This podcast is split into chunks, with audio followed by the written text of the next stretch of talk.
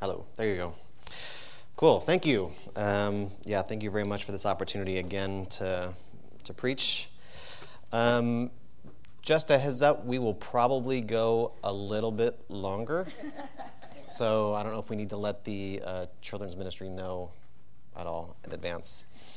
Um, but the first thing I'd actually like to do is just give a great big thank you to all of the people who volunteer and serve here at East Parkway every, every Sunday, every month, um, from our greeters, hospitality team, our children's ministry, of course, nursery, our AV team. We have prayer teams, missions committee, uh, Jeannie, who runs our library, our ushers, our elders, our prayer partners, our maintenance, our worship team, everyone. Thank you, thank you, thank you. So, thank you. Okay, so let's go ahead and dive in. If you guys have a Bible uh, or your Bible app, please open it to Matthew chapter 6, and we're going to begin at verse 25. Now, just a little bit of context this is coming from Jesus' Sermon on the Mount. Uh, he's preaching near the Sea of Galilee. He's just spent the 40 days in the wilderness, and he's already picked up just a few of his first disciples. Now, he's already talked a little bit about um, how to give, how to pray, how to fast, and he also talked about how we should view our earthly possessions. And then that is what brings us now to verse 25. This is why I tell you don't worry about your life, what you will eat or what you will drink, or about your body, what you will wear. Isn't life more than food and the body more than clothing? Look at the birds of the sky. They don't sow or reap or gather into barns, yet your heavenly Father feeds them. And aren't you worth more than they? Can any of you add a single cubit to his height by worrying? And why do you worry about clothes? Learn how the wildflowers of the field grow. They don't labor or spin thread. Yet I tell you that not even Solomon, in all of his splendor, was adorned like one of these. And if that's how God clothes the grass of the field, which is here today and thrown into the furnace tomorrow, won't he do much more for you, you of little faith? So don't worry, saying, What will we eat? Or what will we drink? Or what will we wear?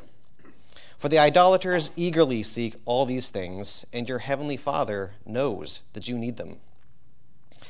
But seek first the kingdom of God and his righteousness, and all these things will be provided for you.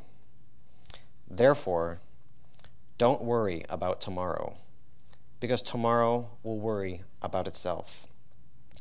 Each day has enough trouble of its own. Let's pray for God's word. Heavenly Father, we do thank you for your word. We thank you for being able to gather together as one body to honor and to worship you. And as we meditate on your word this morning, please give us eyes to see and ears to hear, and give us a willing spirit to put all of our trust and all of our hope in you. You are capable of all things.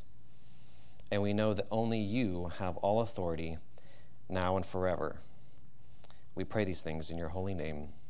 Amen. Now, I don't know if some of you are aware of this, but there has been an infectious disease that has been spreading recently. Some of the symptoms can include restlessness, tension, headaches, aggression, anxiety, depression, and even paralysis.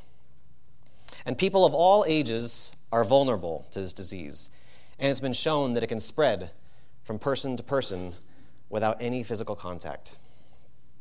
And sadly, some people are more prone to being infected than others are, whereas a smaller portion of the population is more immune. And the, the most dangerous part about this disease is that the victim often doesn't even realize that they've been infected. And then they go on to infect other people. Now, this debilitating disease is fear. Fear spreads from person to person. And if it's not dealt with, it will continue to grow stronger and stronger. This leads to anger, aggression, anxiety, and irrationality. Fear leads us to paralysis of the mind and the body. It stops us from taking action, and it prevents us from speaking.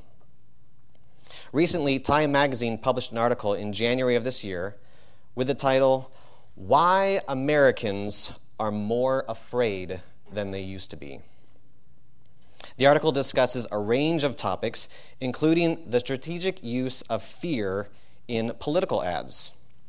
Now, back in 1964, Lyndon Johnson released what is known as the first fear based political ad, and it's been named the Daisy ad.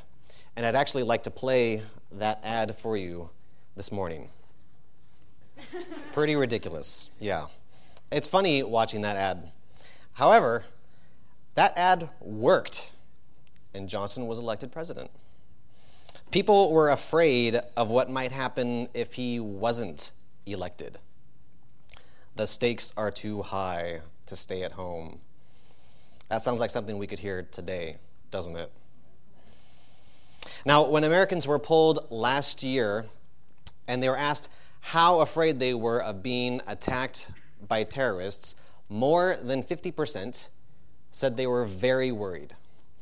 Now, this is only slightly lower than the fear levels just after September 11th in 2001. And it's actually higher than our fear levels back in 1995 after the Oklahoma City bombing. But it's not just global terrorism that we're afraid of. We're afraid of lots of things. How many people are afraid of shark attacks? Am I the only one? I, yeah, I think about shark attacks. If I'm on a boat, or even if I'm like on the beach just looking at the ocean, I think about the shark attacks. But it's irrational.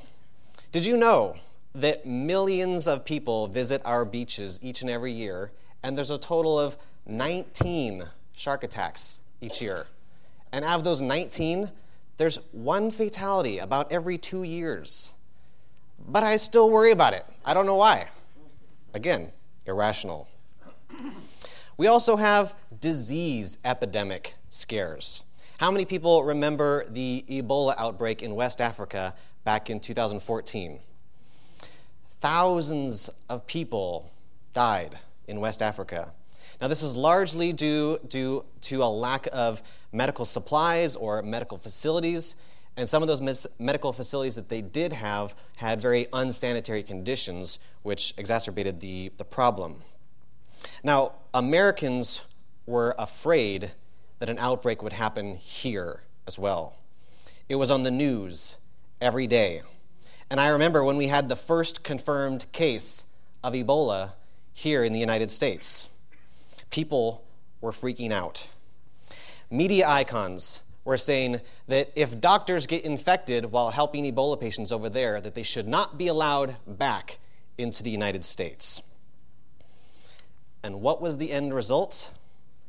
A total of nine people, nine confirmed cases here in the US. Two, only two of which actually became infected here in the United States, and both those people were nurses that were helping other patients. So, of those nine people, two people died. We had all that panic, all that hysteria, all the media coverage. There was never any outbreak, not even close. So, why does this happen? Why does it seem like things are getting worse? And not just in America, but around the world. It seems like violence is on the rise, like more people are getting sick, like the foods we eat are, aren't safe, and the products we use are killing us, and so on. I don't know how many times I've heard Christians say something to the effect of, it really feels like we're living in the end times.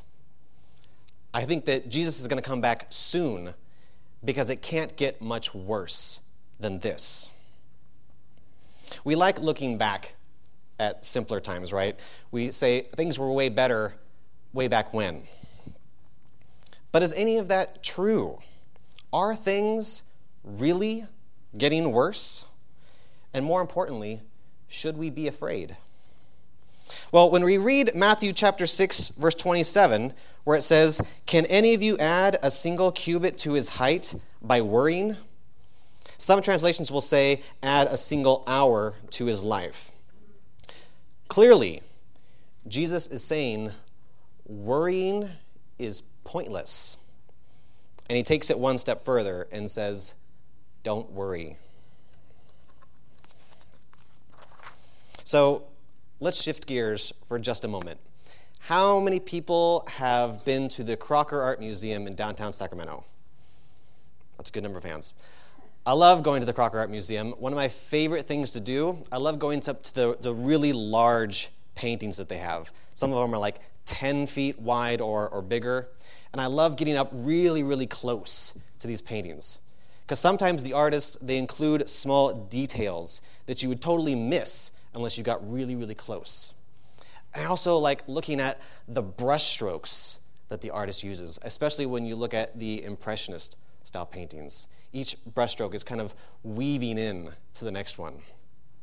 And as important as it is to inspect these paintings up close, to look at all the details, eventually you do have to take a few steps back so that you can look at the larger picture and take it all in. And that's what I want us to do this morning. We need to take a few steps back. We need to look at the larger picture and see if things really are getting worse in this world. If our fears really are justified and what our response as believers in Christ needs to be. So, the first thing we should do is to see what God says about fear and worrying, right? So, when you read the Bible from beginning to end, you'll see similar themes, certain phrases that are used over and over again, such as, do not be afraid, or fear not. Isaiah 41:10 says, "Do not fear, afraid, for I am your God. I will strengthen you. I will help you. I will hold on to you with my righteous right hand." God is saying, "Don't worry. I've got this." And intellectually, we know this. We know that God is in control and that we need to place our trust in him.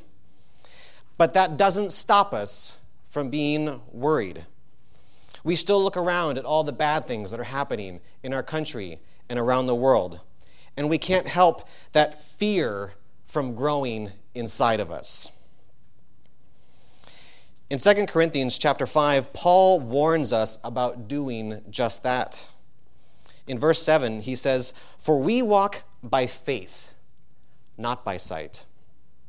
In other words, there's no reason to worry about the things we see because our hope and our trust is in what's not seen. Philippians 4 6 says, Don't worry about anything. Instead, pray about everything. Now, Paul wrote those words. He wrote those words in prison. Don't worry about anything.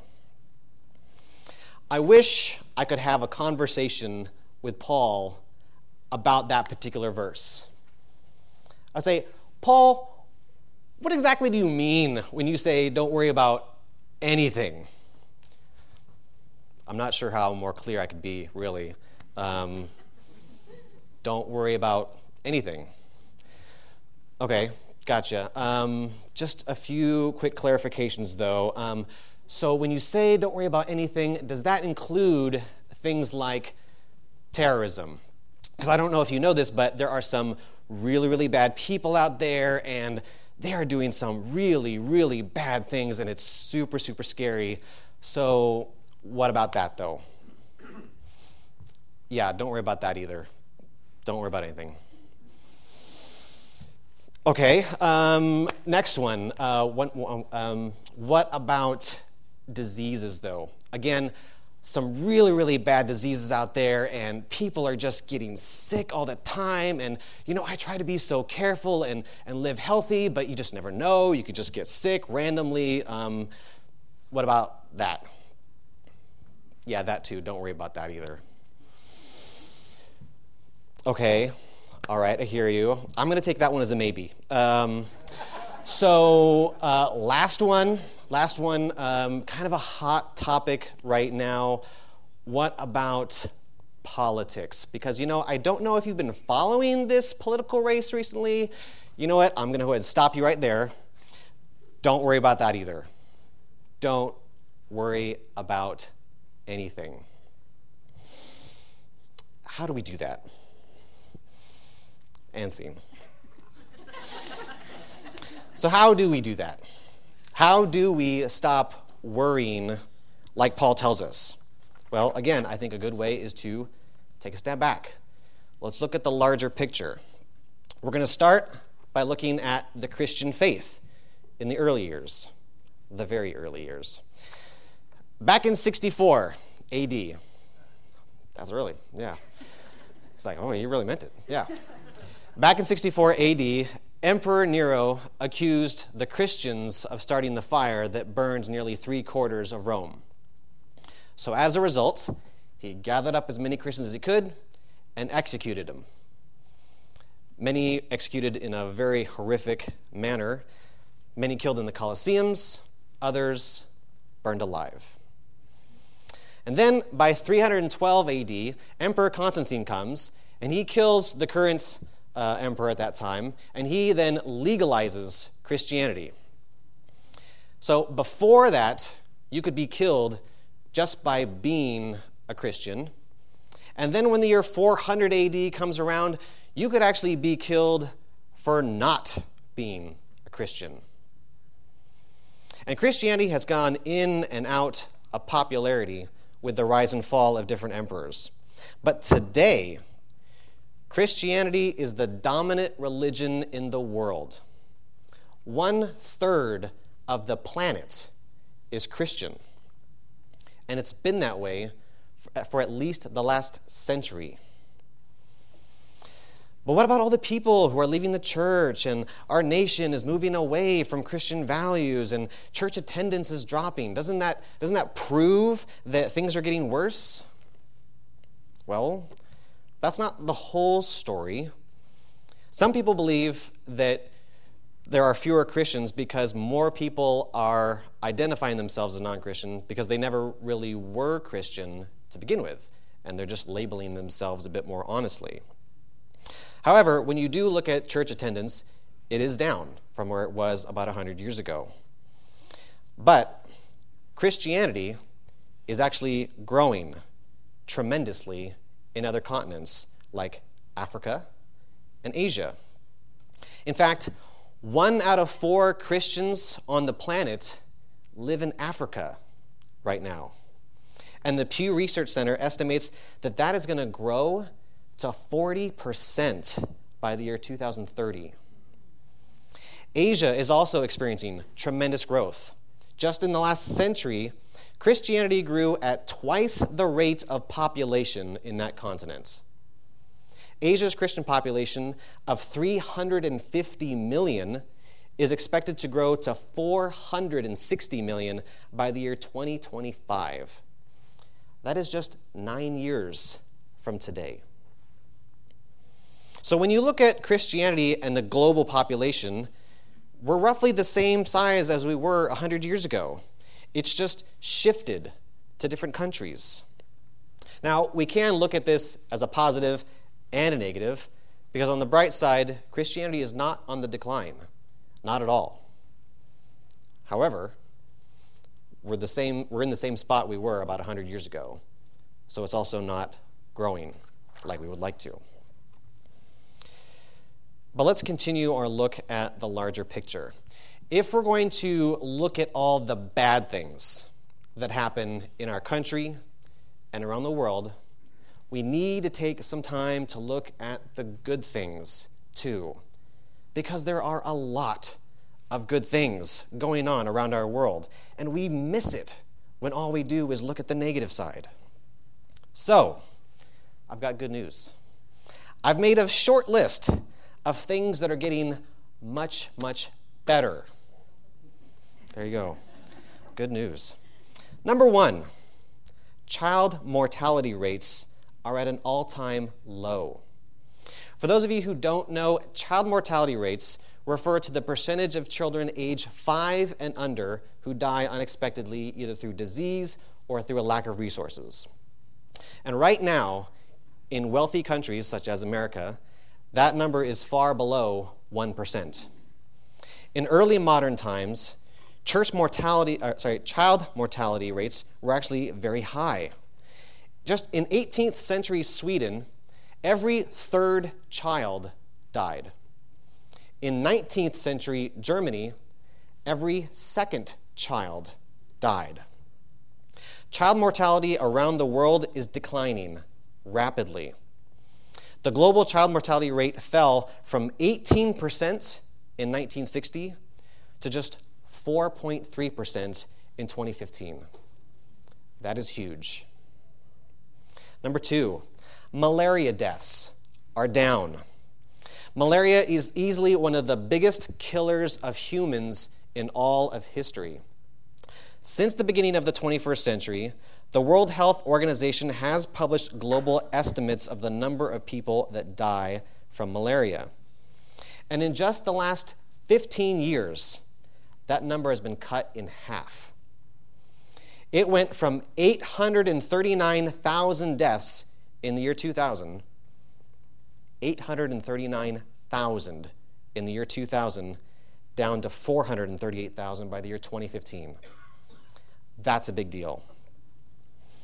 Number three, global poverty is down. When I was born in 1981, half of the world lived in absolute poverty. Absolute poverty means that you are living on between one and two dollars a day. That was half the world's population. Today, that number is around 14%. Number four, the homicide rate in America is down. It's actually at a 50 year low. Now, some cities are currently experiencing a small incline in homicides, but overall, when you look at the entire country, we live in one of the safest times ever. Number five, divorce rates are down. The divorce rate has actually been declining since the year 2000. That's awesome. Number six, global life expectancy rates are at their highest. In 1960, the global life expectancy rate was 52 years old, but today it's 71. In the US, it used to be 70 years, but now it's 79. So we're living longer. By contrast, in Afghanistan, back in 1960, the average life expectancy rate was 32 years old. But today it's 60.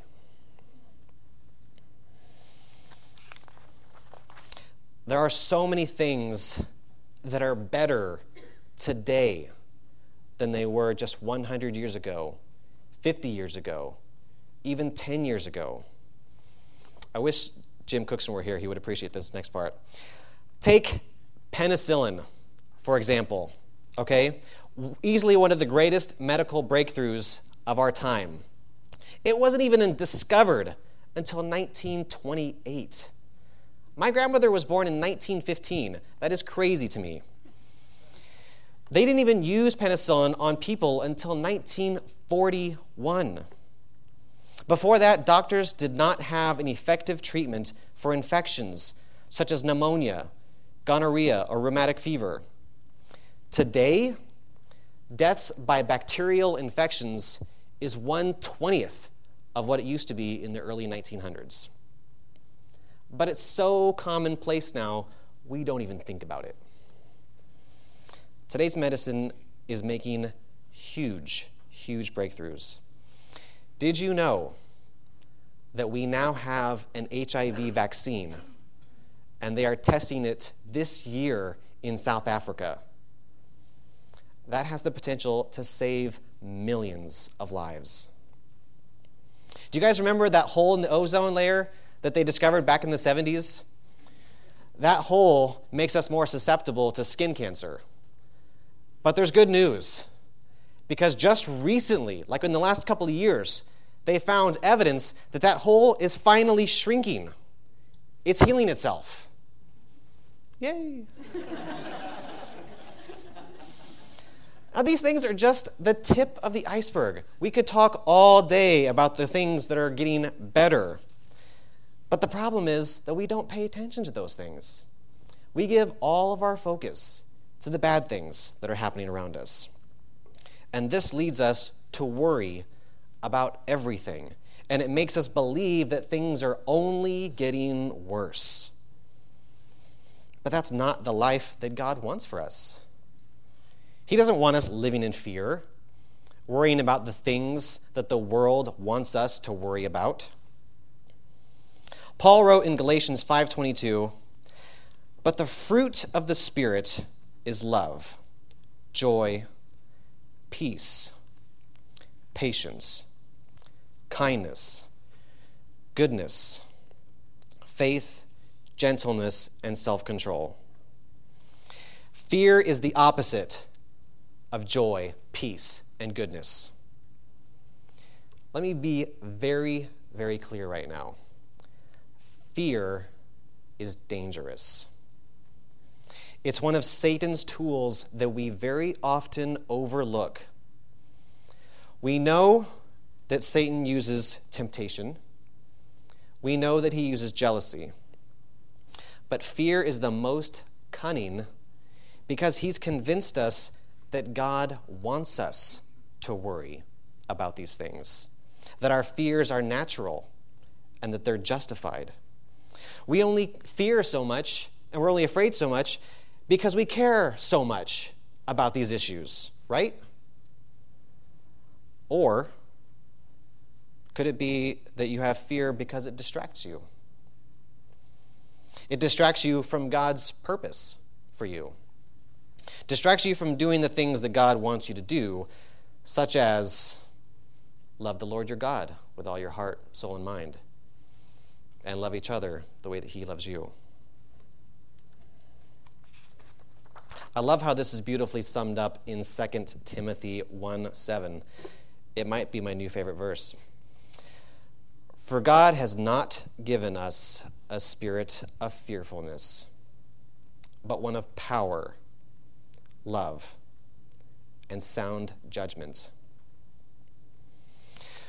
When Wayne asked me about preaching again, I asked God what message we needed to hear today. And as I thought and I prayed about it, this issue kept coming up again and again. I see it every day on social media. I hear it in our conversations with friends, with family, church members. I see that fear growing stronger and stronger. And I think, is this what God wants for us? Should we be taking part in this? Shouldn't we be setting a different example? Shouldn't our lives be so different that the world can't help take notice?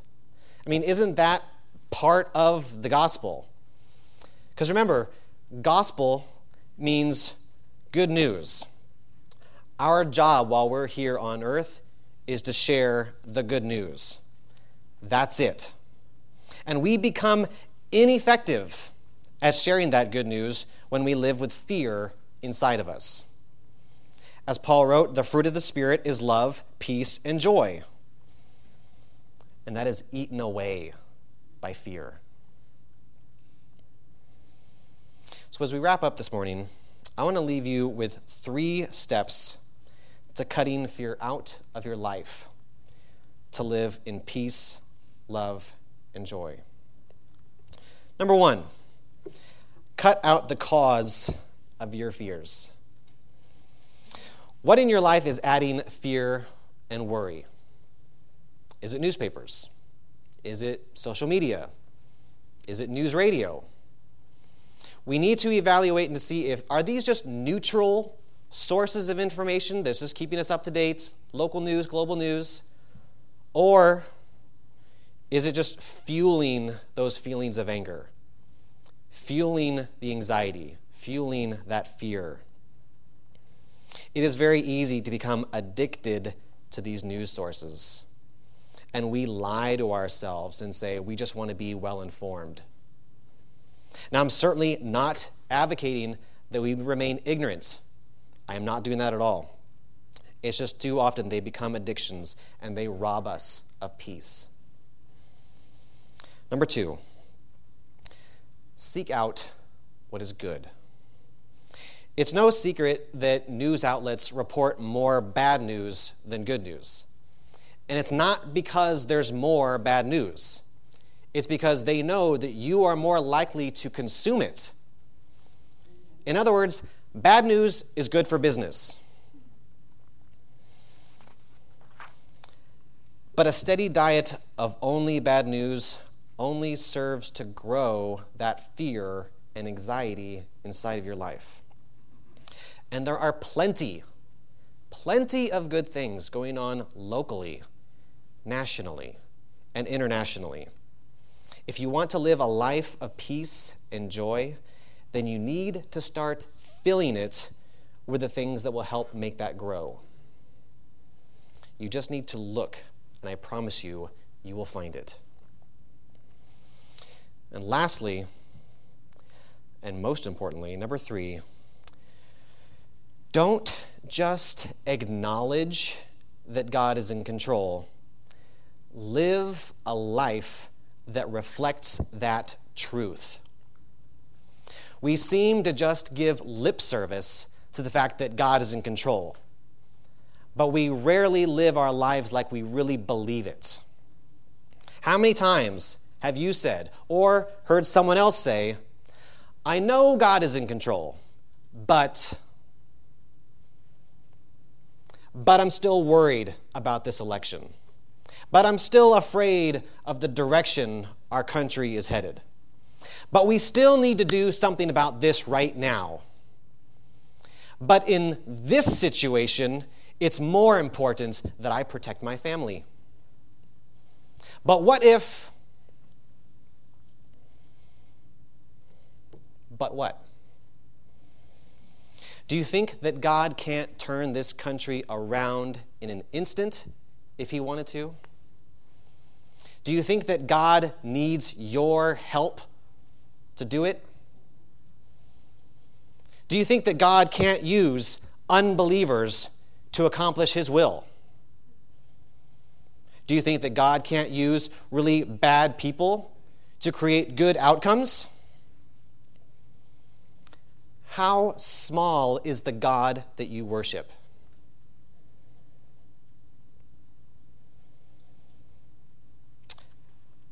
Matthew 28 18, Jesus says, All authority in heaven and on earth has been given to me. All authority.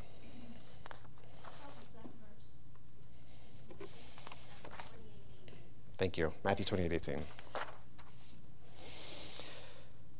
A friend of mine wrote this excerpt recently, and I could not think of a better way to say it, so I am simply going to read now what he wrote. Jesus Christ is on the throne, and that makes all the difference. It doesn't matter what happens in this election cycle. It doesn't matter if our banks implode. It doesn't matter if China buys us up. It doesn't matter if we have a fool in the White House. It doesn't matter if it looks like America's golden years are over. It doesn't matter unless Jesus says it matters. Nothing is up for grabs.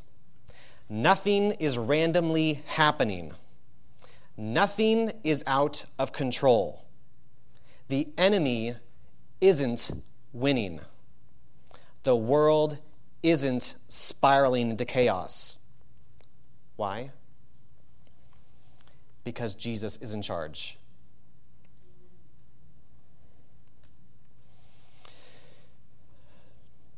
Job 12:10 says, "The life of every living thing is in his hand, as well as the breath of all mankind." Please do not just acknowledge that God is in control. Live a life that reflects it. Let's pray.